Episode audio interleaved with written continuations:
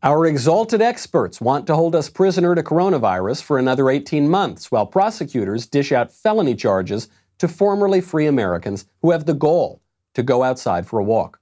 We will examine the junk science behind the most outrageous political power grab of our lifetime. Then, China infiltrates a White House press briefing, President Trump threatens to cut funding to the World Health Organization, and Joe Biden steps up and addresses the nation about his weakness for fig Newtons. All that and more. I'm Michael Knowles, and this is The Michael Knowles Show.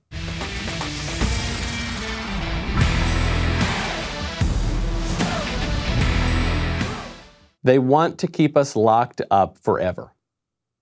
That's it. Initially, it was 15 days to stop the spread. Then it was going to be another two weeks after that. So, what? Uh, no, I'm sorry, another 30 days after that. So it's going to be 45 days total. Now they're saying maybe another month. Now they're saying maybe another month. And Zeke Emanuel, Ari Emanuel's brother, Rahm Emanuel's brother, one of the architects of Obamacare, says that we could be locked up for another 18 months while we wait for a vaccine for the coronavirus. You know, even the rosy numbers coming out of the White House, we hear from Larry Kudlow, he's saying it could be another four to eight weeks. Very different than 15 days. 45 plus eight weeks. That's a lot of time. But that's the rosiest number. Now we're hearing it could be as much as 18 months. Here is that Obamacare architect telling us why we've got to all hunker down for a year and a half. Realistically, COVID 19 will be here for the next 18 months or more. We will not be able to return to normalcy until we find a vaccine or effective medications. I know that's dreadful news to hear. How are people supposed to find work if this goes on in some form for a year and a half? Is all that economic pain worth trying to stop COVID 19? The truth is, we have no choice. If we prematurely end that physical distancing and the other measures, keeping it at bay, deaths could skyrocket into the hundreds of thousands, if not a million. We cannot return to normal until there's a vaccine. Conferences, concerts, sporting events, religious services, dinner in a restaurant, none of that will resume until we find a vaccine, a treatment, or a cure. Oh, oh, is that so, Dr. Emanuel? Well, all right then. In that case, uh, respectfully, how about you go stuff it, guy? All right, stop, stop it. Stop telling us based on faulty models that we can't do anything that we want to do and we've got to listen to you and do exactly what you say. If these guys had been right from the beginning, then they would have a lot of credibility now. All right. I'm not saying that we have to be against quarantines per se. I'm not saying that we can't suffer economic hardship if there's an epidemic. The trouble is, these guys have been wrong from the very beginning, okay? And we cannot be shut down and locked up inside of our apartments under threat of prosecution for 18 months. Just can't happen. Why? For four reasons, as far as I can see it. First of all, we cannot afford it. We were locked down for what, two or three weeks? And in order to deal with that, the Congress had to pass the largest stimulus measure ever. We needed to come up with $6 trillion in relief. 2 trillion passed by Congress, another 4 trillion levered up by the Fed, just to get us through a few weeks how much money are we going to need to spend for 18 months? We could probably buy the Green New Deal two or three times if we were to get through all of that, which of course we cannot because that's not how economies work. And we'll have a little more on that later on. Second reason that won't work the models have been wrong. And this point, I cannot harp on it enough. We were told time and time again 2 million Americans are going to die, right? Or more than 2 million Americans, maybe, from coronavirus. We were told even if we follow all the great measures and the social distancing and wear the masks, we're still looking at what, half a million? Few hundred thousand at least, if not half a million, if not a million. Those were the more modest estimates. How does that compare with reality? Right now, at what we're being told is the peak of the virus, more Americans died from swine flu under Barack Obama than have died so far from the coronavirus. Now, look, that number is going to change where if even if we are peaking and we're on the downside of the slope, that's still a lot more misery to go through. But right now today at the peak, more people died from swine 09 than have died so far from COVID-19. So let's say the number right now is about 12, 13,000. Let's say the number gets up to 30,000 or 40,000 or 50,000 or 100,000 even. Those are numbers that are similar to the number of deaths we see each year from drug overdoses. And who knows how the drug overdose deaths are going to be affected by this. When there's economic collapse, guess what goes right through the roof? Drug overdose deaths and suicides. So the, the very people who sold us the bogus models are the ones telling us that we now need to remain locked up for a year and a half. Why else can't we handle this? Two very important reasons. The last one is the one that nobody's talking about. We'll get to that in a second. First, I have got to thank our advertisers. You know, right now, little economic difficulty going on, and I know that a lot of people are having trouble in their businesses. That includes our advertisers. So I want to thank so much the advertising partners who are sticking around and and not panicking in the economic turmoil. It, it really uh, helps us so much. We really, really appreciate it. You know, we also appreciate it when our listeners go out and help those sponsors who keep us on the air. And one of my absolute favorite sponsors ever is Paint Your Life. You know, one thing I've been doing at, now that I've been at home a little bit more is I've taken up painting. Turns out painting is much more difficult than it looks. Turns out I'm not the a world class artist, perhaps not yet at least. But you know who are the painters at Paint Your Life, and right now. You can get a wonderful painting made from a, you upload a photograph. You get a world class artist to paint it for you. I got a beautiful oil painting. Uh, you can get that right now through Paint Your Life. And don't forget, Mother's Day is coming up. If you're looking for a way to feel connected to loved ones when you can't be near, then you've got to try paintyourlife.com. Uh, this service is so unbelievable. I got one for my stepbrother for his wedding that it's just absolutely gorgeous. I've recommended this to all of my friends. And now that I'm trying to be an amateur painter, I have even more respect for their wonderful artists. Paintyourlife.com, there's no risk. If you don't love the final painting, you, your money is refunded. You're working them the whole, with them the whole time. Uh, that's guaranteed. Right now is a limited time offer. Get 20% off your painting. 20% off and free shipping. Text the word Michael, M I C H A E L, to 64,000. That is Michael to 64,000. Text Michael to 64,000. Paint your life. Celebrate the moments that matter most. All right.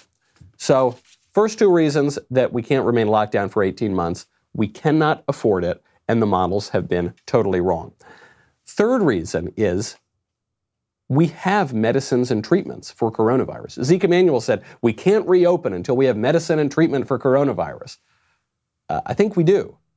We have multiple medicines that are in the works, probably most notably hydroxychloroquine, which the left, by the way, is still trying to cover up. We'll get to that in just a little bit because the New York Times is behaving even more egregiously than usual when it comes to this drug that has shown great promise at treating coronavirus. So do we have a vaccine yet? No, but a vaccine could take 18 months.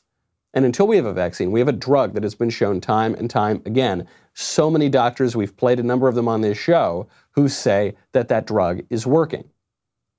So we check that box, and yet this expert still wants to drag it on 18 months. The fourth and final and most important reason that we cannot lock down for 18 months more is that this is the most insane political power grab that we have seen in our lifetimes. Ever. Okay, you want, a, you want a great example of this? I read this story yesterday out of Cincinnati. Uh, Hamilton County prosecutor Joe Deters is now not only ordering people to stay at home, he's now saying that if you go out, go for a walk, violate your stay at home order, you will be arrested, you will be charged with a felony, you can, quote, sit your butt in jail. You can sit there and kill yourself. I don't care, but you're not going to kill my kids and you're not going to kill my neighbor's kids. I'm done with this nonsense, so we'll see what happens. This lunatic, who, by the way, is wrong on the facts because the coronavirus has not been shown to infect children just about anywhere. So the, the safest people from coronavirus are children complete demagoguery on his part. But what he is saying is that if you, a free American, have the gall, the audacity to walk outside, you will be arrested, charged with a felony. You can sit in jail and kill yourself. Yeah, you can go sit in jail and kill yourself because otherwise you might kill people. Otherwise, people might die. at the same time as government officials around the country are releasing violent criminals. In New York, in a jail, they released child rapists because they didn't want the jails to be overcrowded. This schmuck is arresting people, charging them with felonies, throwing them in jails for going for a walk. He says, I told the chief to charge him with felonious assault. I don't care. This is going to stop. I'm telling you, at least now the guy is going to stop. Now, he got even more specific because you think, okay, well, maybe people don't need to go to bars or clubs or things like that, not that they're open. But surely there's got to be some exception, right? There's got to be some exception for, say, if you go to church, right? No, actually. Uh, Joe Deters says, if I was the governor, I would tell these churches the first attendees at your church is going to be the National Guard because we are stopping this right now, okay? We're stopping it. No one is asking you not to pray to God. No one is asking you not to pray to Allah. No one is asking you not to pray. It can be done remotely. It's not a problem. But if it applies to these kids in Over the Rhine, it should apply to those churches too, and they need to just stop it. So, first of all, just on a theological point, he's wrong.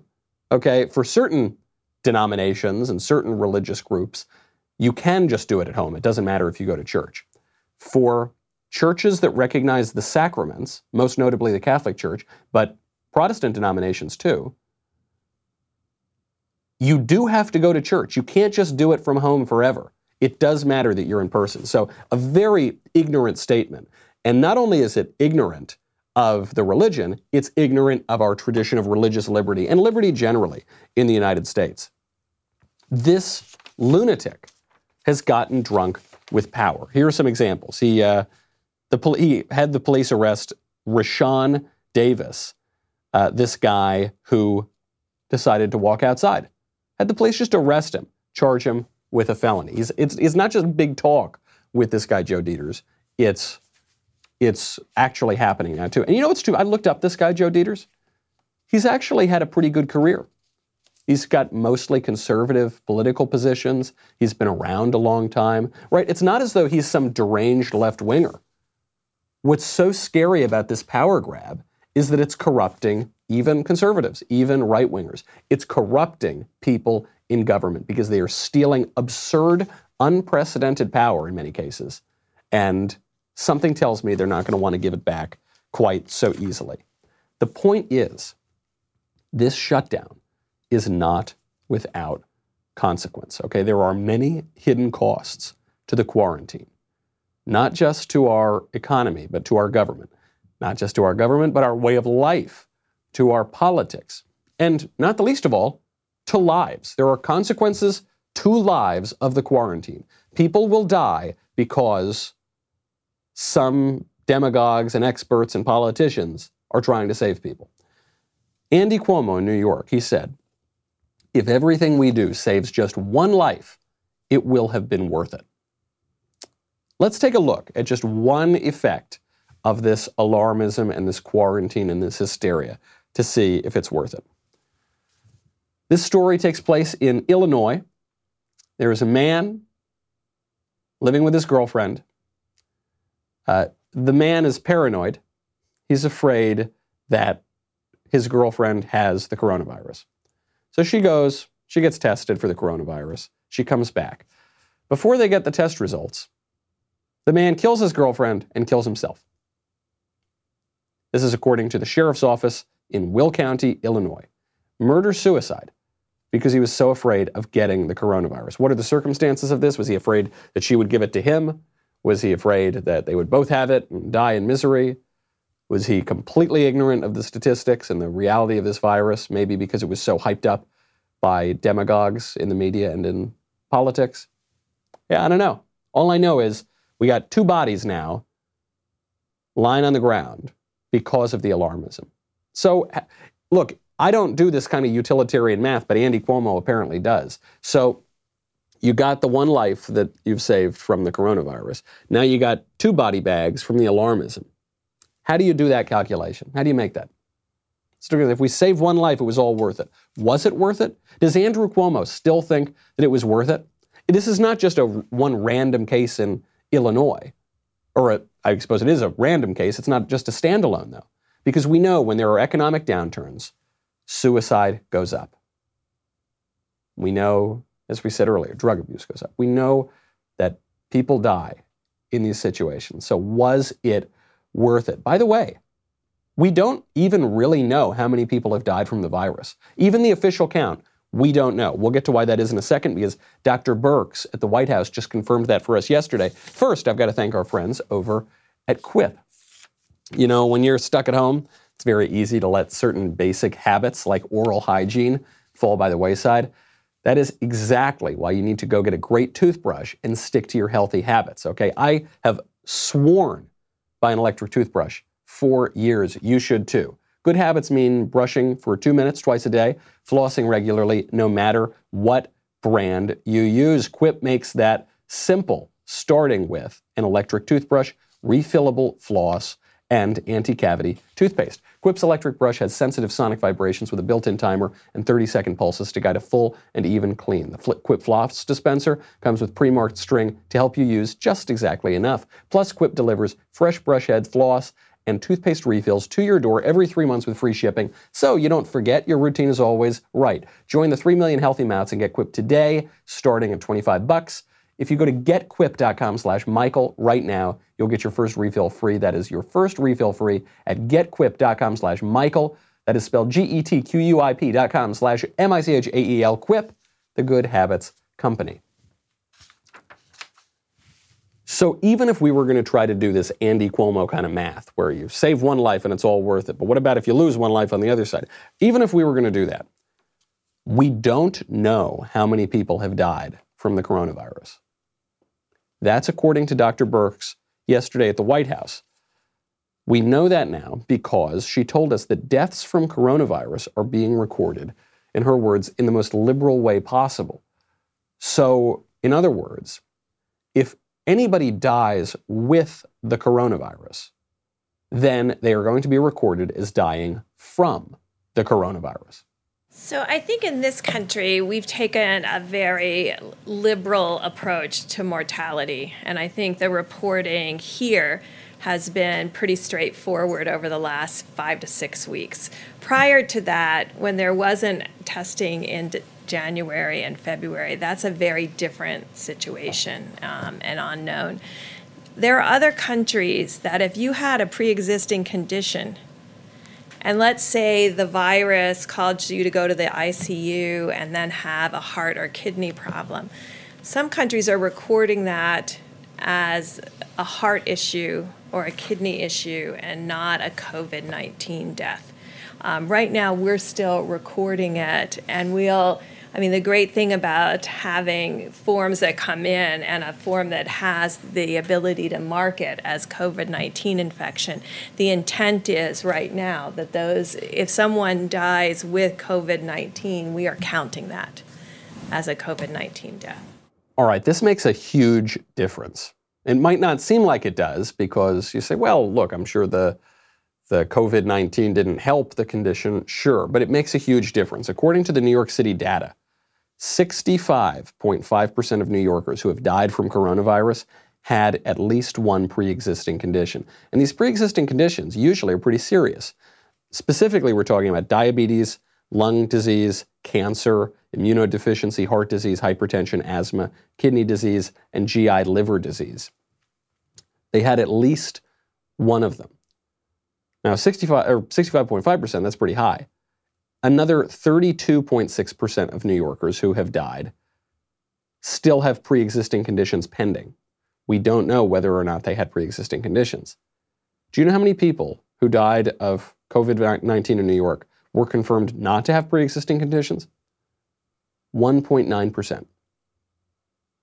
Just 1.9%. As of yesterday, that's 46 people. Look, that's still scary.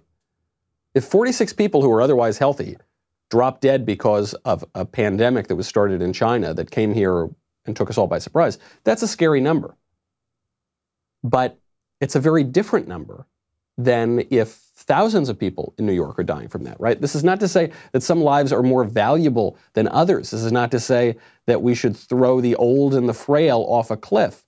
What this tells us, though, is how virulent the disease is. And if the virulence of the disease matches what we're being told in the media.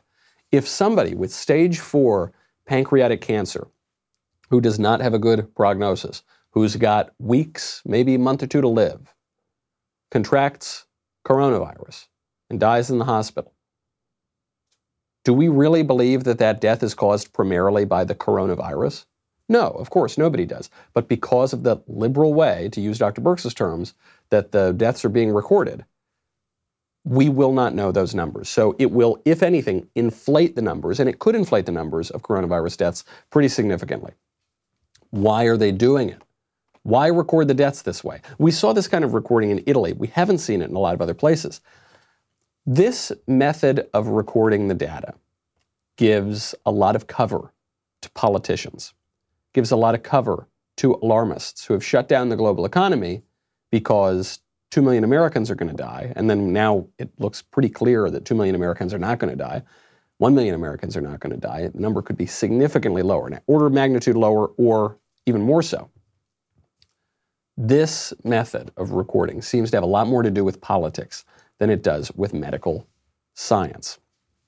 It seems to me that the more good news we get about this pandemic, the more the media wants to shut that up, the more hysterical the media wants to become, the more alarmist the media want to be to try to prove that they were right all along. Best example of this is the medicine that has been treating coronavirus.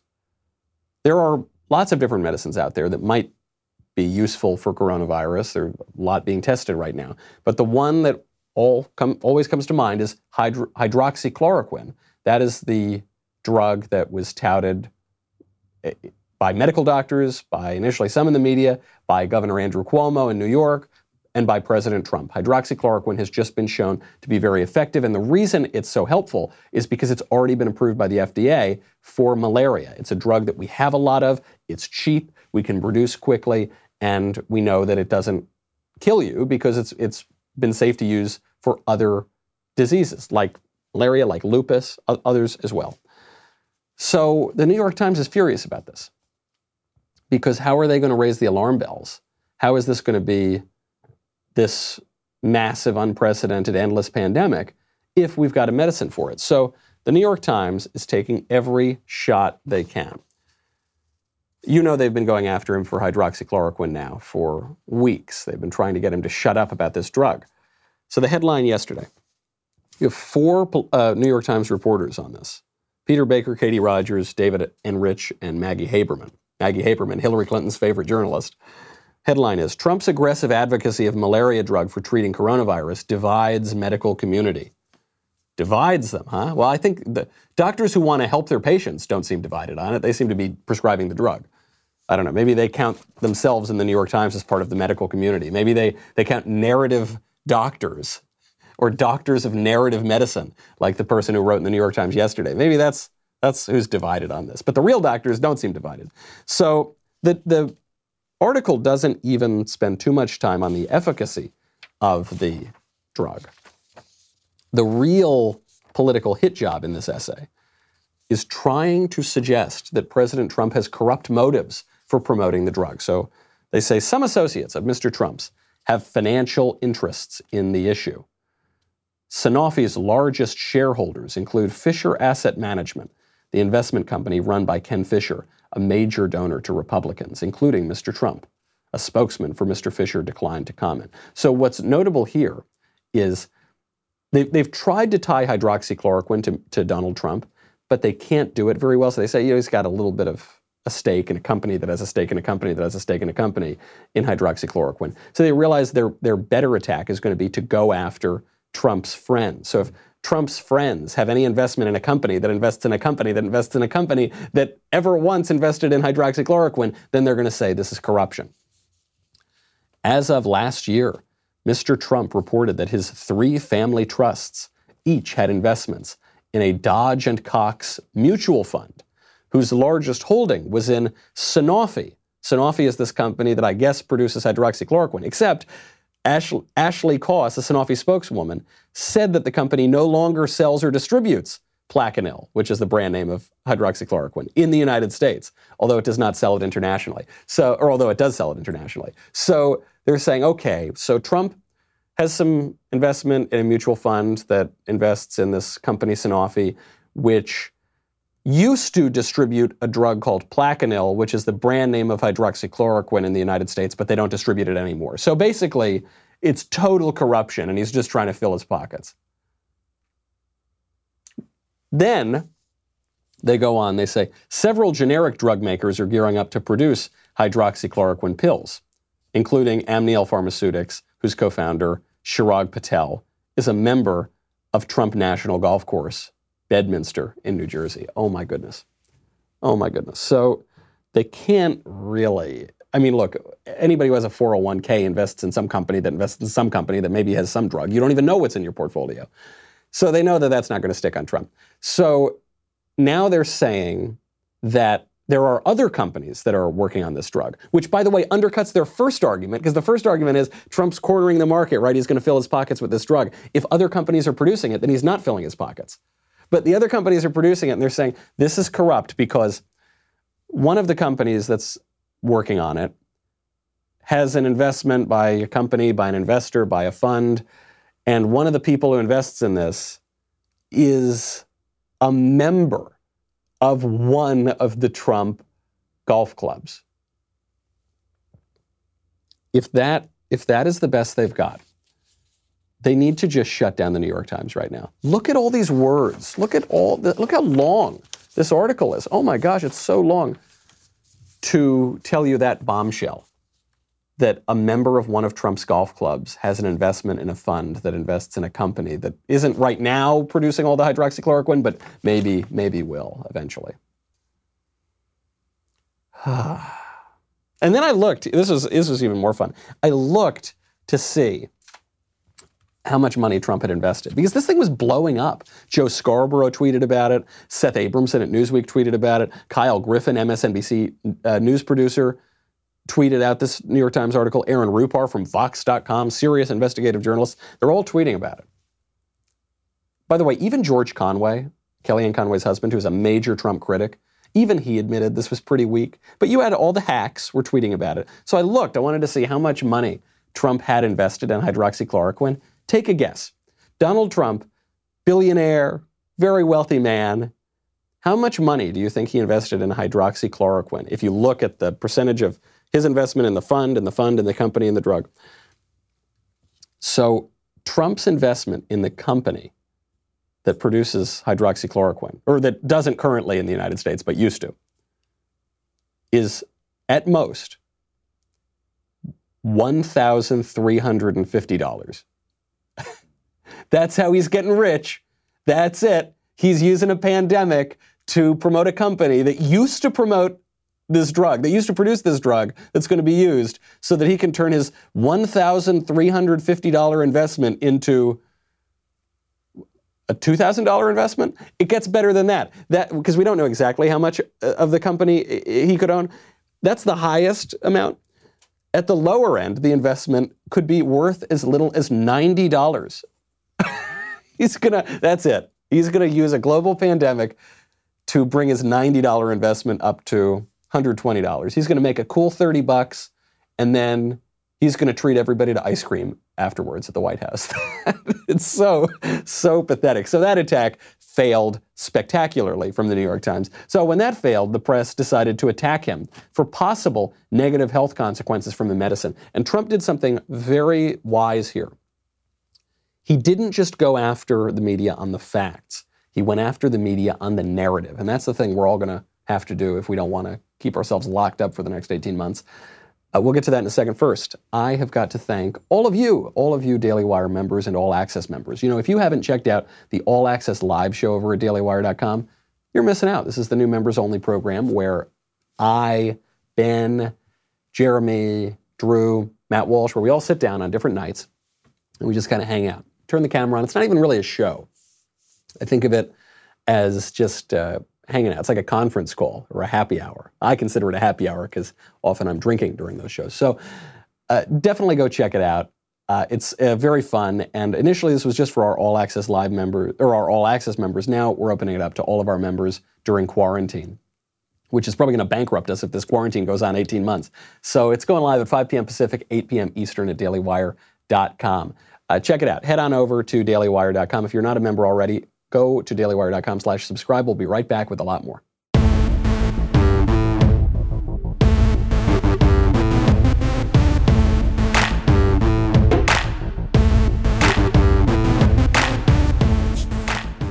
So when the media can't nail Trump for the corruption of investing $90 in hydroxychloroquine, they are going after the health effects of hydroxychloroquine itself. So at, at Trump's daily press briefing, where he's his own press secretary, they asked him about this yesterday, about, about the side effects, about how we, we shouldn't be so quick to administer this drug to dying patients. Here is the reporter.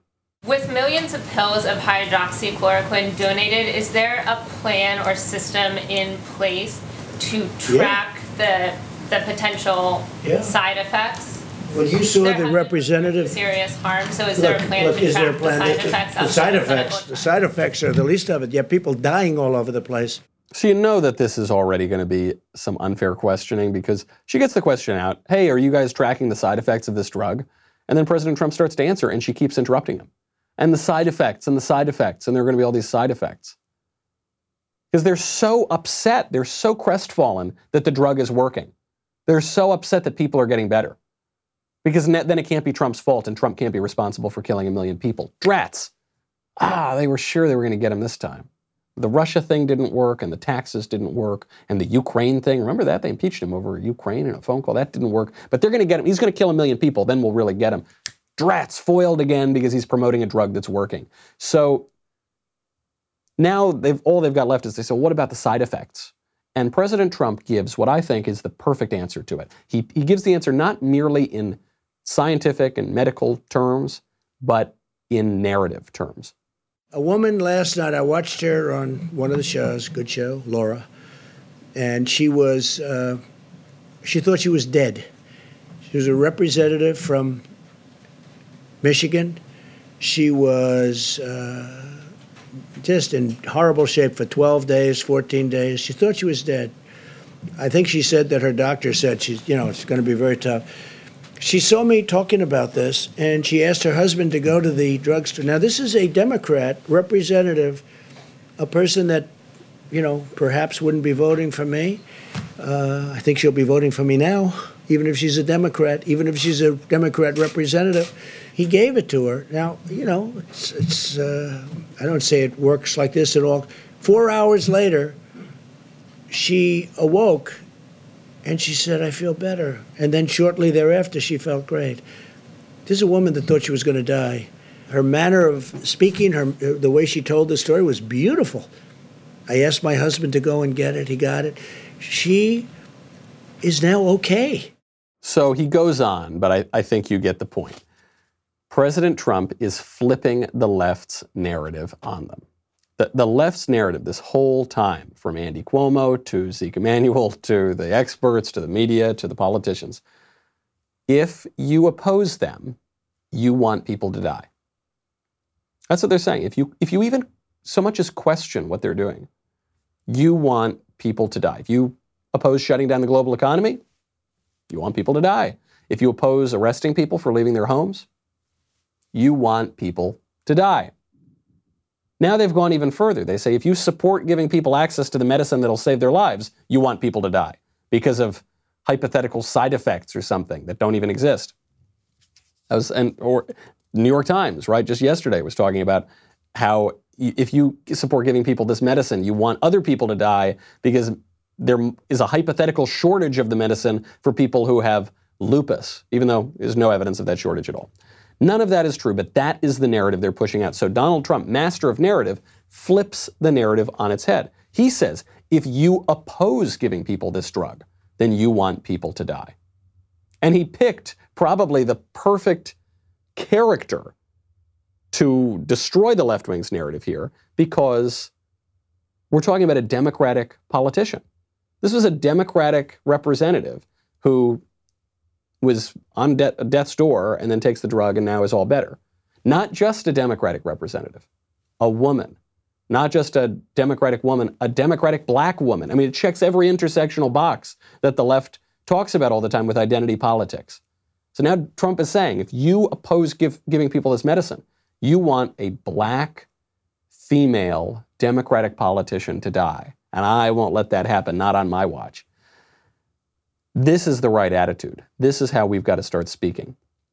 We like to play by all the proper rules. Marquess of Queensberry rules. Totally fair, above board, no punches below the belt. The left punches below the belt. The left demagogues, the left emotionally manipulates.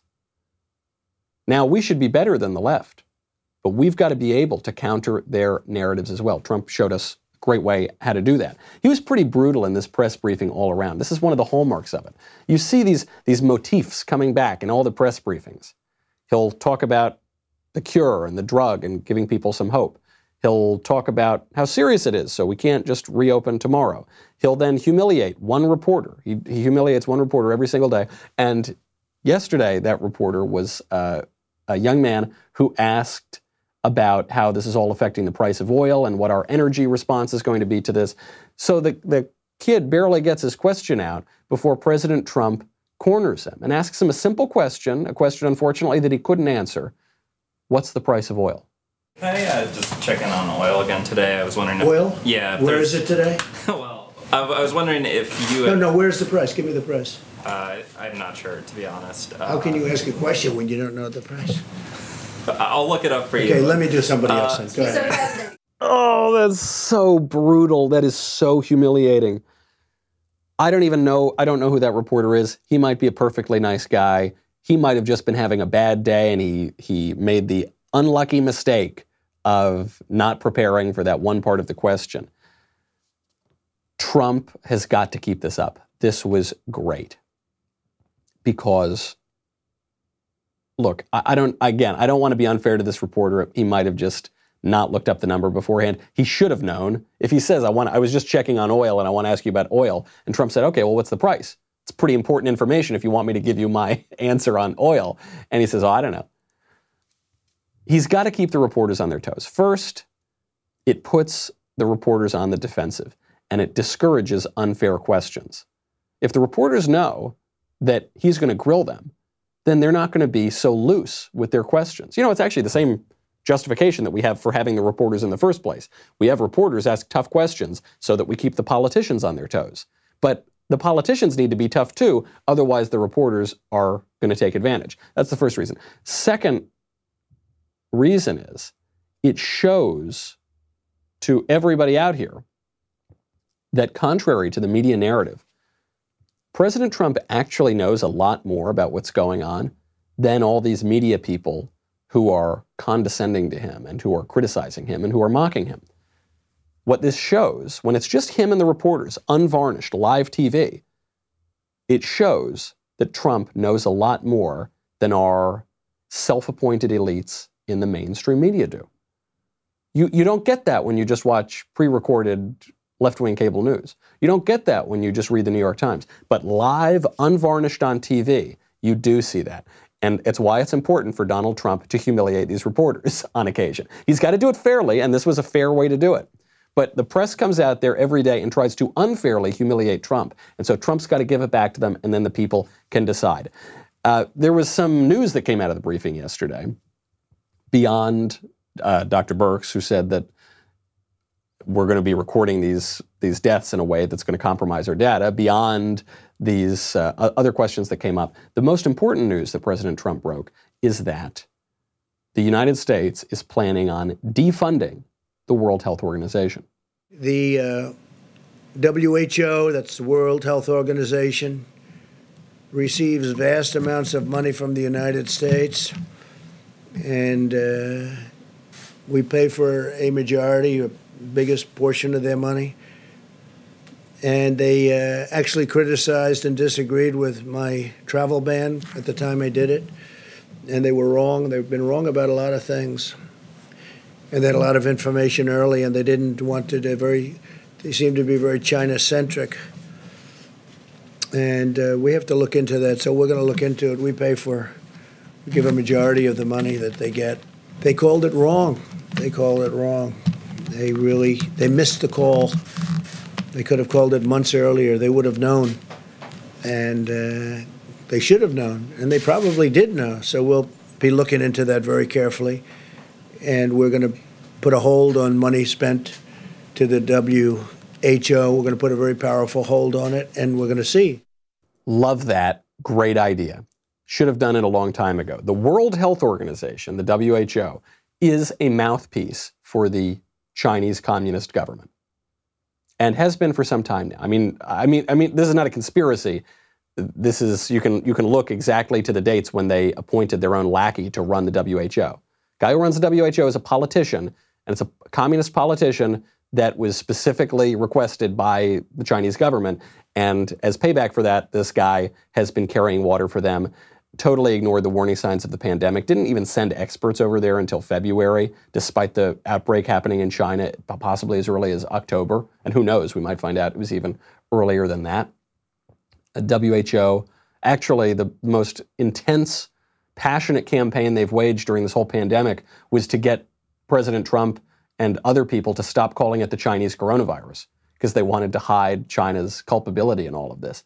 An egregious organization that has not only failed, but has really uh, carried propaganda for some of the worst people on earth, and they shouldn't get a penny of our money. Speaking of China, China infiltrated a White House press briefing. A, a reporter, this was not yesterday's briefing, but the day before, a reporter uh, kept, kept pestering Trump with questions about China and all the good that China's doing and how China's helping out and why won't he keep working with China.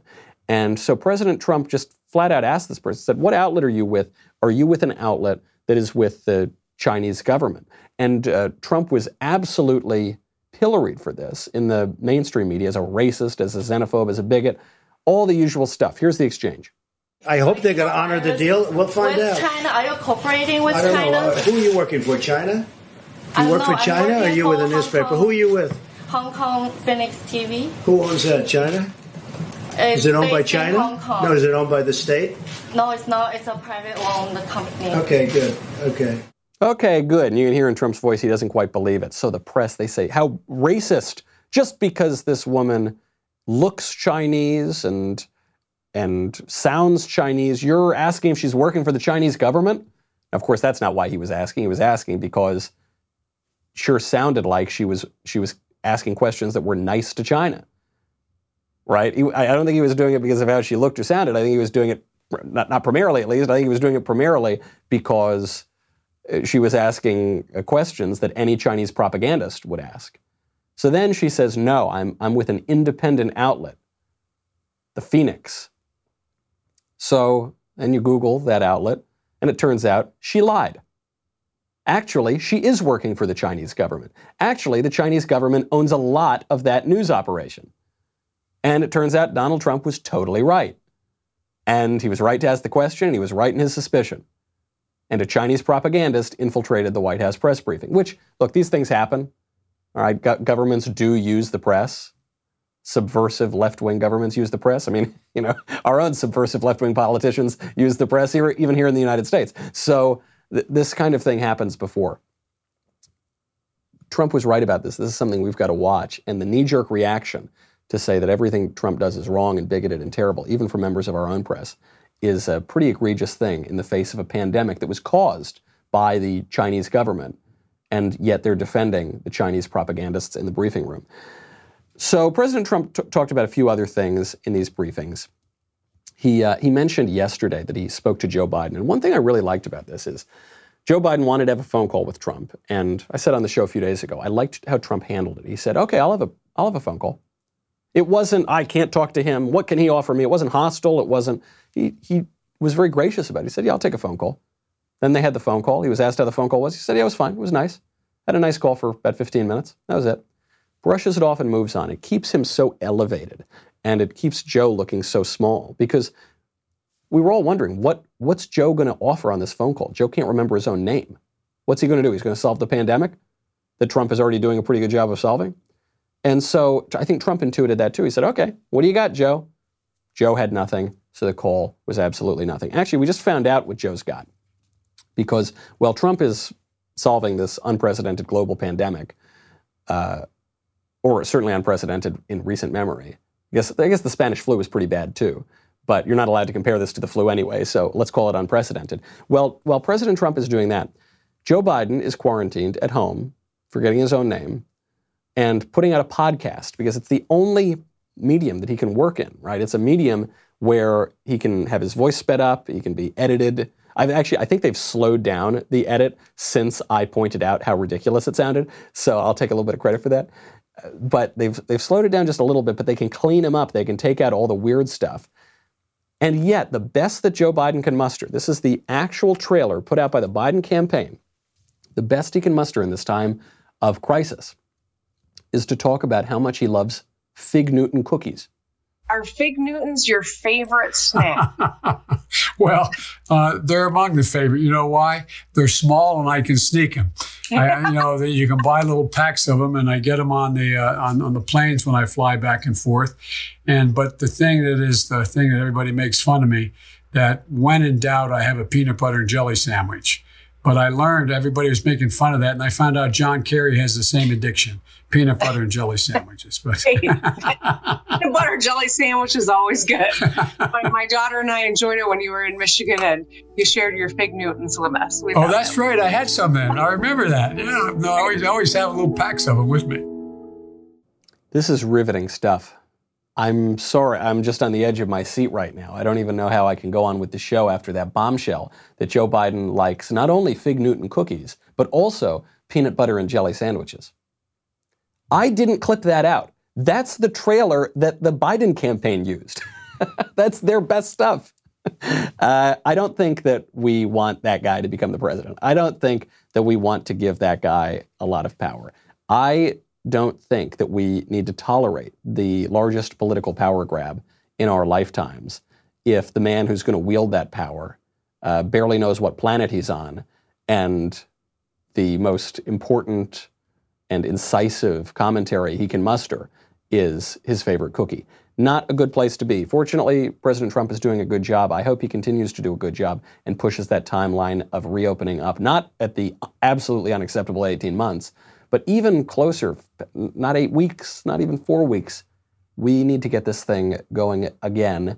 Uh, we've seen a lot of promise on the medical front, on the modeling front, as those alarmist models have fallen apart. We need to get moving again. It's, it's time to do that. We can weather this storm.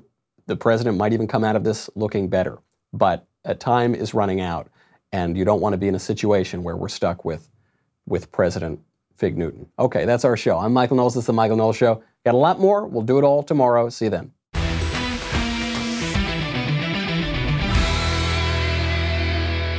If you enjoyed this episode, and frankly, even if you didn't, don't forget to subscribe. And if you want to help spread the word, please give us a five star review and tell your friends to subscribe. We're available on Apple Podcasts, Spotify, and wherever else you listen to podcasts. Also, be sure to check out the other Daily Wire podcasts including The Ben Shapiro Show, The Andrew Klavan Show, and The Matt Walsh Show. The Michael Knowles Show is produced by Ben Davies and directed by Mike Joyner. Executive producer Jeremy Boring. Supervising producers Mathis Glover and Robert Sterling. Technical producer Austin Stevens. Assistant director Pavel Wadowski. Editor and associate producer Danny D'Amico. Audio mixer Robin Fenderson. Hair and makeup Nika Geneva. Production assistant Ryan Love. The Michael Knowles Show is a Daily Wire production. Copyright Daily Wire 2020. If you prefer facts over feelings, aren't offended by the brutal truth, and you can still laugh at the insanity filling our national news cycle, well, tune in to The Ben Shapiro Show. We'll get a whole lot of that and much more. See you there.